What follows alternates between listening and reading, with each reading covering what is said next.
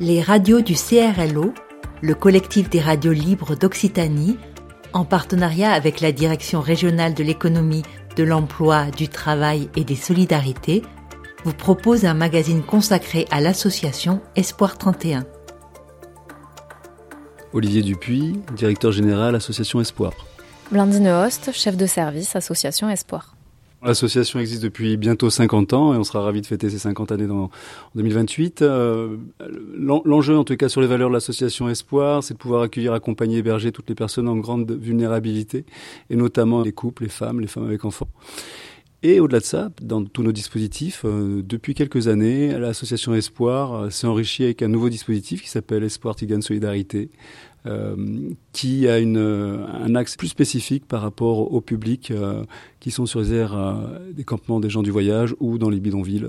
La spécificité du centre social Esportigan Solidarité, c'est d'accompagner euh, donc des voyageurs qu'on appelle administrativement gens du voyage et euh, des personnes qui vivent en habitat précaire, donc euh, essentiellement des Roms qui vivent donc en bidonville et en squat aussi, puisque effectivement on a des financements pour accompagner spécifiquement ces publics-là. Après, au niveau de nos services, on déploie un ensemble d'activités hein, au sein du centre social pour accompagner euh, ces publics avec euh, différentes entrées, que ce soit l'insertion professionnelle, la santé, l'accès aux droits. Et euh, on, est, on peut être dans des propositions d'accompagnement où on va vers les publics. Donc on se déplace, nous, directement euh, au plus près d'eux, sur leur lieu de vie. Donc ça peut être directement en cité pour les personnes qui sont sédentaires. ça peut être sur des aires d'accueil des gens du voyage. et ça peut être dans des habitats précaires, que ce soit des squats ou des campements.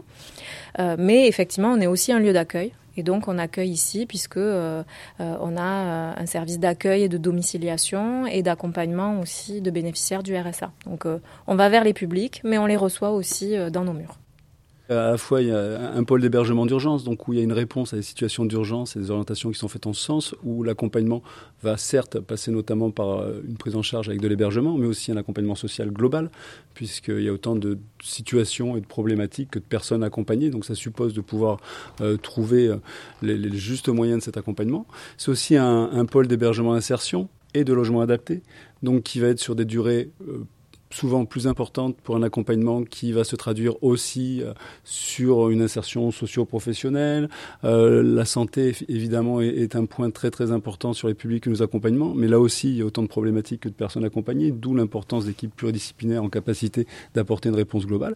Et puis ce qui est important, puisqu'on parlait notamment et précisément du pôle euh, spécifique Espoir, Tzigane, Solidarité, c'est de se dire qu'indépendamment des conditions de vie, des lieux de vie des personnes, les besoins peuvent être similaires avec des problématiques qu'on peut rencontrer sur ce type de pôle, mais pour lequel il y a des réponses plus spécifiques à apporter, d'où la singularité d'Espoir, Tzigane, Solidarité, pour à la fois aller vers ces publics-là dans les lieux où ils vivent, mais aussi pouvoir être en mesure de les accompagner sur site au sein des locaux de TS. Et d'ajouter aussi que même si ce sont des actions spécifiques en direction de ces publics, hein, puisqu'on est quand même plutôt dans des process euh, d'accompagnement global, même s'il y a des actions plus ciblées, par exemple sur la scolarité, sur la santé, euh, sur l'accès aux droits.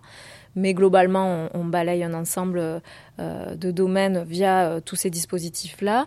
Notre objectif, c'est in fine de raccrocher quand même les personnes avec les services de droit commun. C'est pas de faire juste de la spécificité et de cliver finalement. L'idée, c'est effectivement de proposer, de créer des ponts en fait avec l'ensemble des services de droit commun pour que ces personnes-là ben, puissent s'inscrire dans la citoyenneté euh, comme n'importe quel autre euh, citoyen. Vous disposez de salariés, de bénévoles, comment vous fonctionnez sur cet aspect? Les bénévoles qui peuvent intervenir au sein de l'association Espoir vont pas intervenir sur tous les dispositifs, ni auprès des publics directement, ou dans un cadre qui est déjà prévu, où ils sont accompagnés.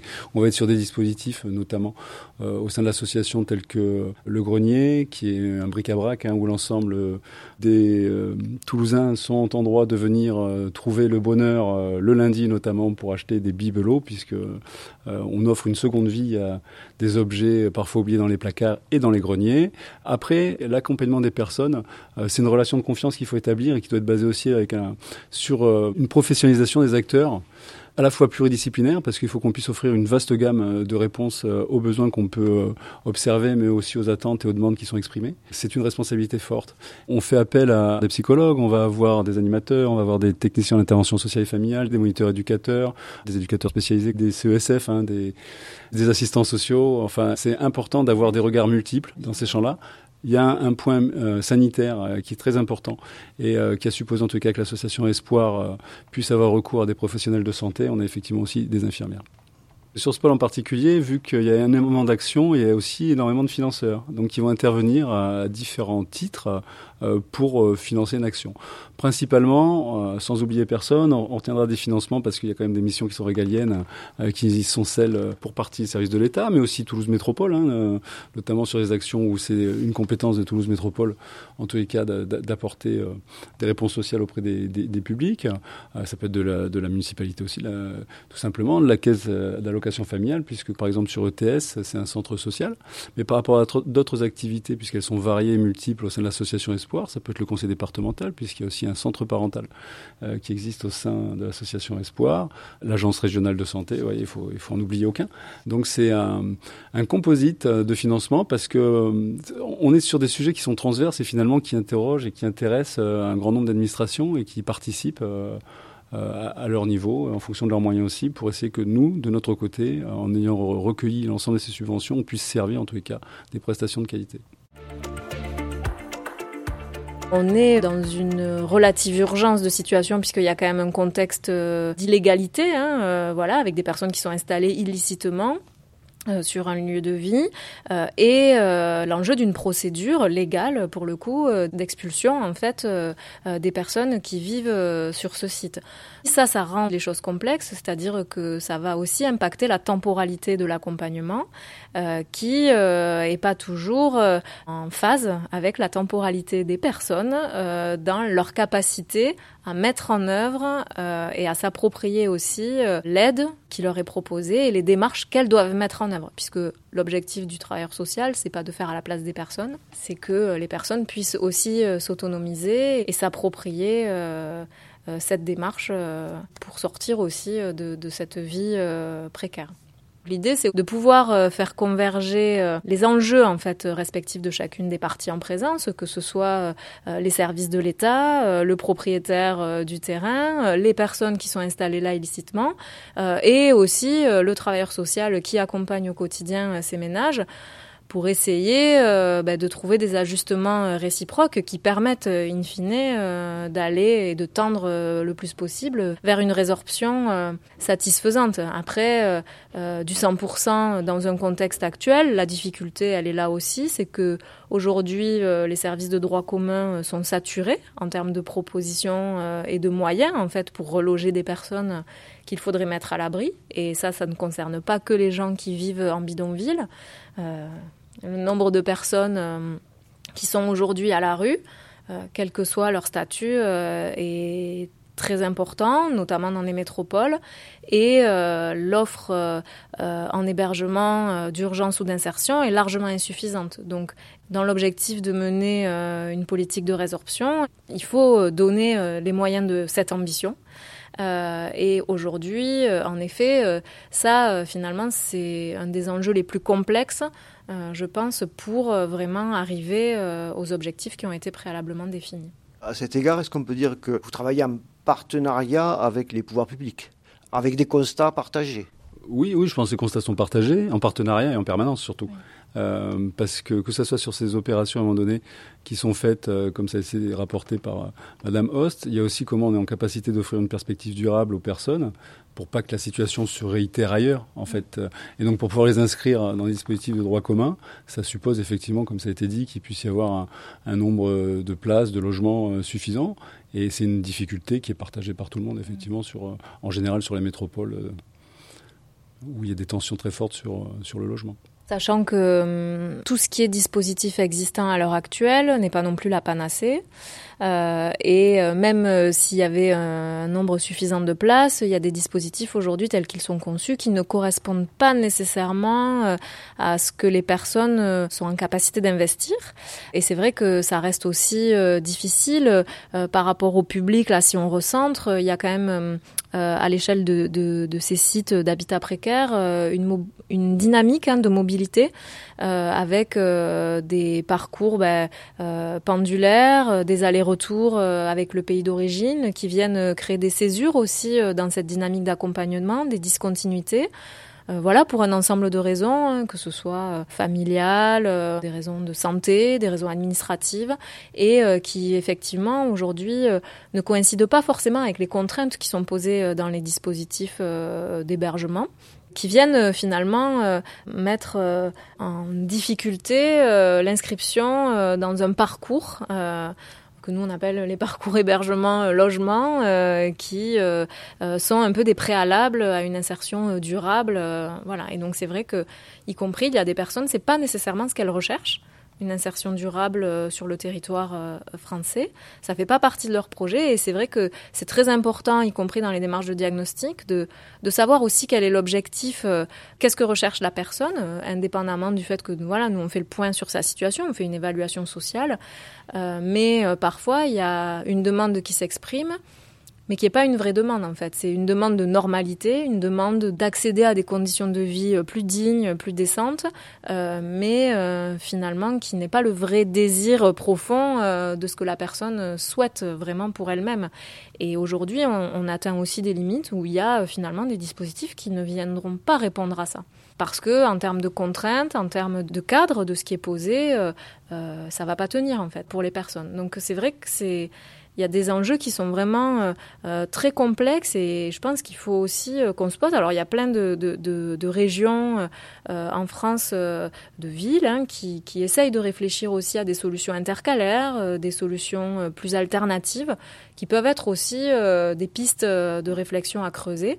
Euh, enfin, on le voit, hein, comme il y a eu des dispositifs pour des grands précaires euh, à la rue, euh, plutôt le profil de l'homme isolé avec des troubles psychiques, où il y a des choses qui ont été proposées dans les dernières années. Et voilà. Et moi, je suis convaincue qu'effectivement, il faut aussi tendre vers des réflexions sur une offre d'habitat alternatif ou une offre alternative d'habitat. Voilà, on peut le tourner dans le sens qu'on veut, mais en méthodologie, on est aussi sur euh, des hypothèses de travail. Euh, enfin voilà, on n'a pas la prétention d'avoir euh, des solutions toutes faites sur sur ce qui est le mieux pour conduire aussi ces démarches-là. On reste modeste aussi, euh, on conduit des actions, mais euh, on est preneur aussi euh, d'échanges, qu'ils soient avec les résidents voilà, de ces lieux de vie, avec d'autres opérateurs qui interviennent et qui conduisent des actions sur ces habitats précaires, les institutions qui interviennent de près ou de loin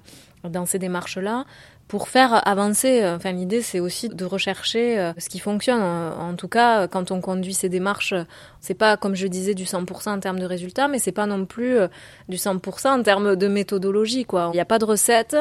Euh, c'est aussi des choses euh, qui s'appliquent euh, à des données de territoire. Et une démarche, elle peut fonctionner dans un territoire, mais on change de ville, on change de situation, on change de contexte politique, et ça peut être vraiment tout autre. Donc voilà, l'idée, c'est aussi de rester ouvert euh, sur tout ce qui est possible et imaginable, en fait, pour favoriser ce travail dans la recherche et les réflexions pour que les personnes accèdent à des conditions de vie euh, plus dignes. Ça suppose entre tous, en tout cas entre tous les acteurs, plus de coordination, de communication, une réactivité et des moyens justement pour mener cette activité, et puis aussi euh, l'ambition et l'innovation qu'on veut pour euh, essayer de trouver des, des solutions alternatives complémentaires à celles qui existent déjà. Qu'est-ce qui vous a amené à venir en France et en particulier à Toulouse? C'était en quelle année? En 2009. Et qu'est-ce qui vous a amené à venir? C'est un problème de particulier. Ma femme est malade. Vous aviez combien d'enfants? Quatre. Moi, j'arrive en 2009. Après, en 2010, moi, je cherchais là les enfants de la Roumanie. En 2010, j'arrive ici à euh, trois les enfants. Quand mon mari est décédé de dialyse. En 2008, il est décédé. Moi, j'arrive ici. Moi, je pas partir la Roumanie. Moi, reste ici la France. Parce que c'est très difficile. A rien de famille là-bas c'est moi la, les enfants, moi je reste ici la France. Eu când am venit prima dată la Toulouse, am ajuns cu copiii, cu nevastă mea, la, à côté des stadions. Quand je suis arrivée la première fois à Toulouse avec mes enfants et ma femme, on s'est installé à côté de Stadium. Am trăit vreo 8 luni de zile, cam așa, după ce au trebuit să plecăm în România. On y est resté 8 mois et puis on a dû rentrer en Roumanie. După ce a, o femeie franceză mi-a luat un apartament să stau eu cu copii și cu nevastă mea să continui tratamentul. Après, une euh, dame française nous a prêté un appartement pour que j'y vive avec ma femme et mes enfants. Și am trăit acolo 5 ani în același apartament. On a euh, vécu 5 ans dans cet appartement. După ce muiere au decedat și s-au schimbat toate problemele. O vin greutăți. Et après, ma femme a décédé et tout a basculé. On a eu beaucoup de difficultés. După ce aia am stat pe afară și am ajuns și la Atlanta cu copiii să stăm pe afară și așa mai departe. Tot mai greu a fost. Acum de câteva luni, datorită la SPA, mi-au găsit un apartament, de mi-au dat un apartament și acum stăm în apartament, avem un apartament. Après, on a vécu euh, un moment à la rue et finalement on est arrivé dans le campement d'Atlanta. Et par la suite, on a été aidé par l'association Espoir qui nous a trouvé un appartement.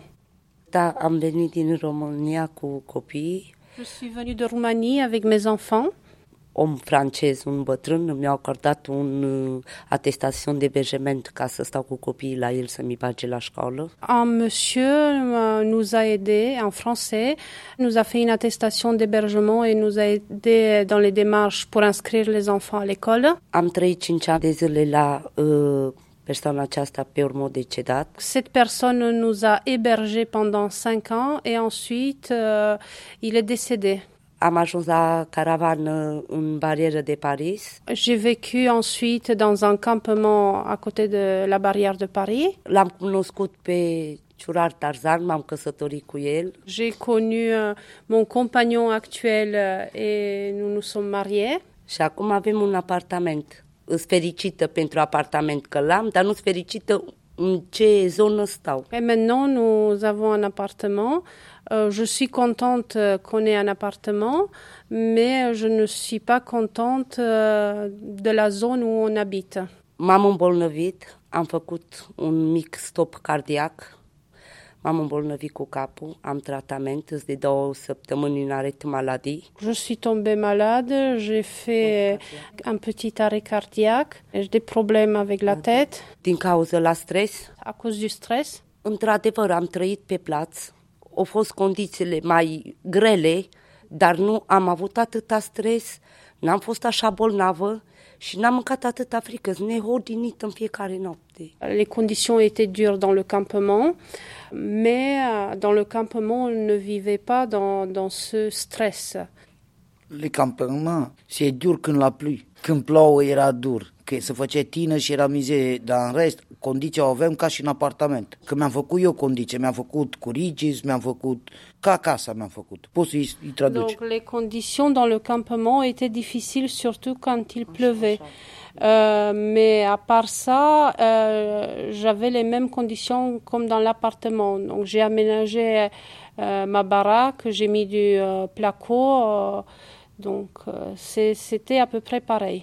Uh, într-adevăr că s- bucurau să de apartament, pentru că e curățenia, pentru mine contează curățenie, liniște, condițiile care le am, sunt foarte fericită, dar m-am îmbolnăvit de la stres, de la frica ce o mânc acolo în fiecare seară, să auzi împușcături, să auzi cum se bat, cum strigă. Toată noaptea nu dorm. Donc euh, les conditions dans l'appartement sont très bonnes, mais euh, c'est surtout le, stress causé par les fusillades qui me pose problème. să împușcă în fiecare seară, să bate oamenii drogați care vând droguri acolo pe scară, să bate cu poliția, trage cu pistolele, să bat cu scaune, mizerie, pișat, căcat, gunoie, ce să pot să spun că nici nu pot să-mi las geamul deschis. Euh, donc, et il y a des fusillades euh, et des bagarres euh, chaque soir. Donc, il y a la police qui intervient. Est-ce que vous avez des projets pour le futur, de trouver du travail Vous en avez peut-être déjà? deja nu le travail, moi le travail le interim, ma femme le travail, les femmes de ménage le hôtel. Déjà, nous, les, c'est de trouver des travail. Ne pas les chercher de travail. Les cherche, pour moi, en contract. n'est pas comme moi travail maintenant intérimaire. Pour mon mari, c'est difficile un peu. Euh, comme c'est intérim, deux, trois jours travail, une semaine, deux, c'est pas travail. Euh, oui, tous les jours travail, tous les jours travail. C'est un contrat CDD, c'est temporaire, tous les jours travail. Maintenant, moi, je en place un mois demi euh, gouvernante. Après, moi, je tombé malade. Moi, je arrête un peu de travail parce que moi, je l'ai fait un stop cardiaque. À cause de la stress, de la fatigue, comme moi je travaillais, arrive à la maison, pas possible euh, pour je dormir la nuit, que c'est difficile. Vous avez un traitement? Oui, il y en a des traitements, oui. Je arrête maladie aussi, c'est bon. Et avec ce traitement, ça va mieux? Oui, maintenant ça va mieux. Euh, comme c'est avant, ça fait très mal, maintenant ça va mieux. En fait, euh, quand le campement a dû fermer, euh, donc euh, le couple a été hébergé d'abord à l'hôtel.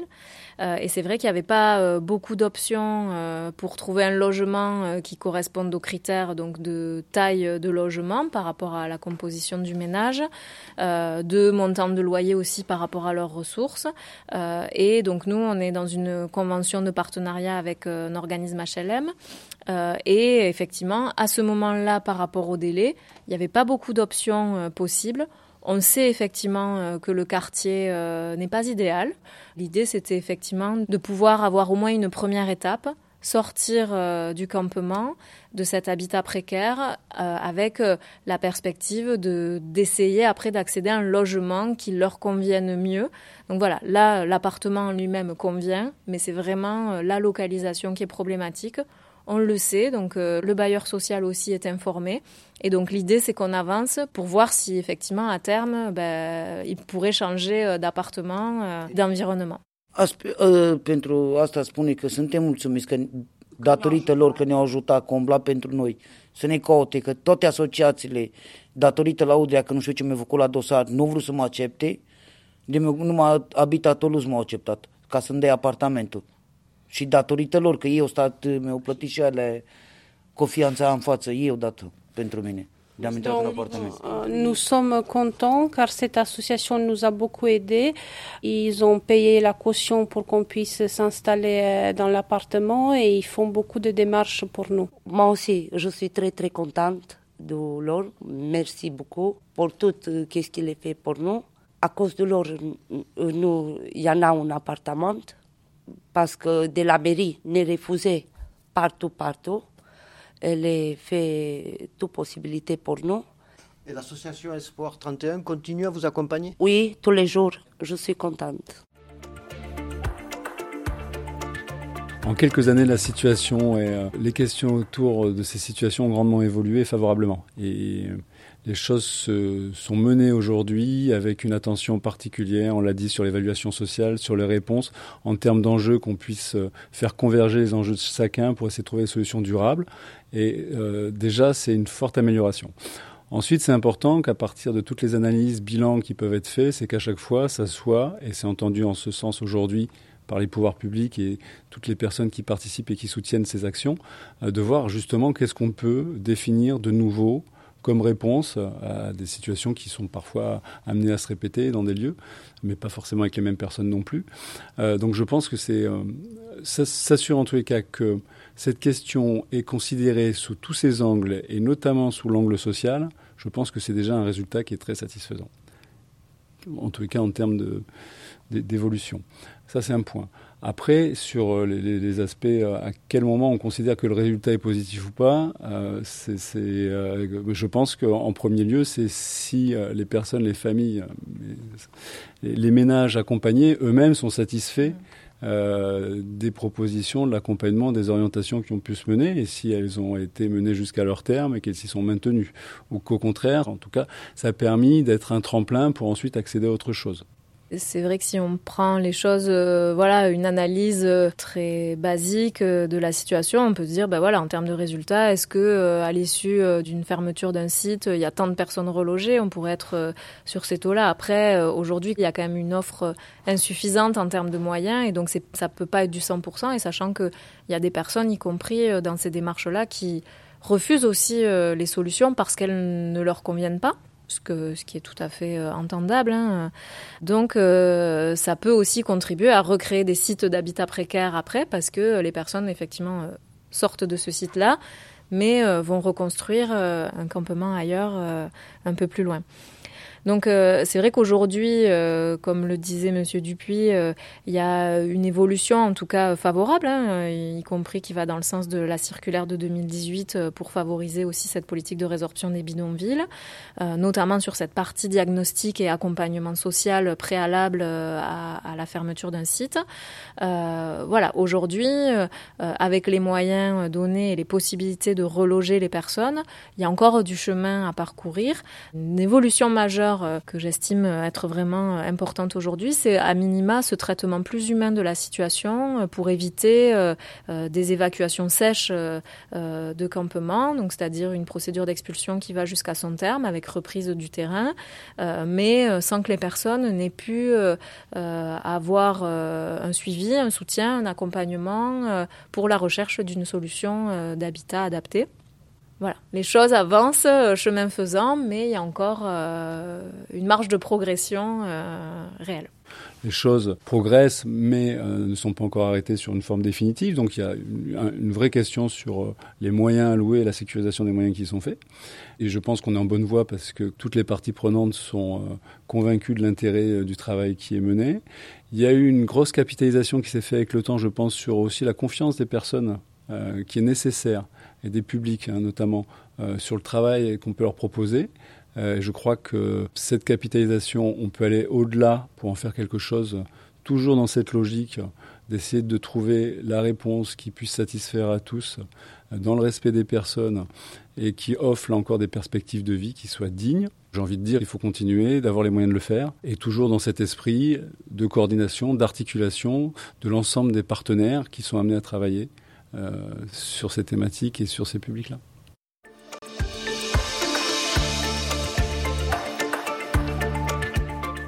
Le collectif des radios libres d'Occitanie vous a présenté l'association Espoir 31.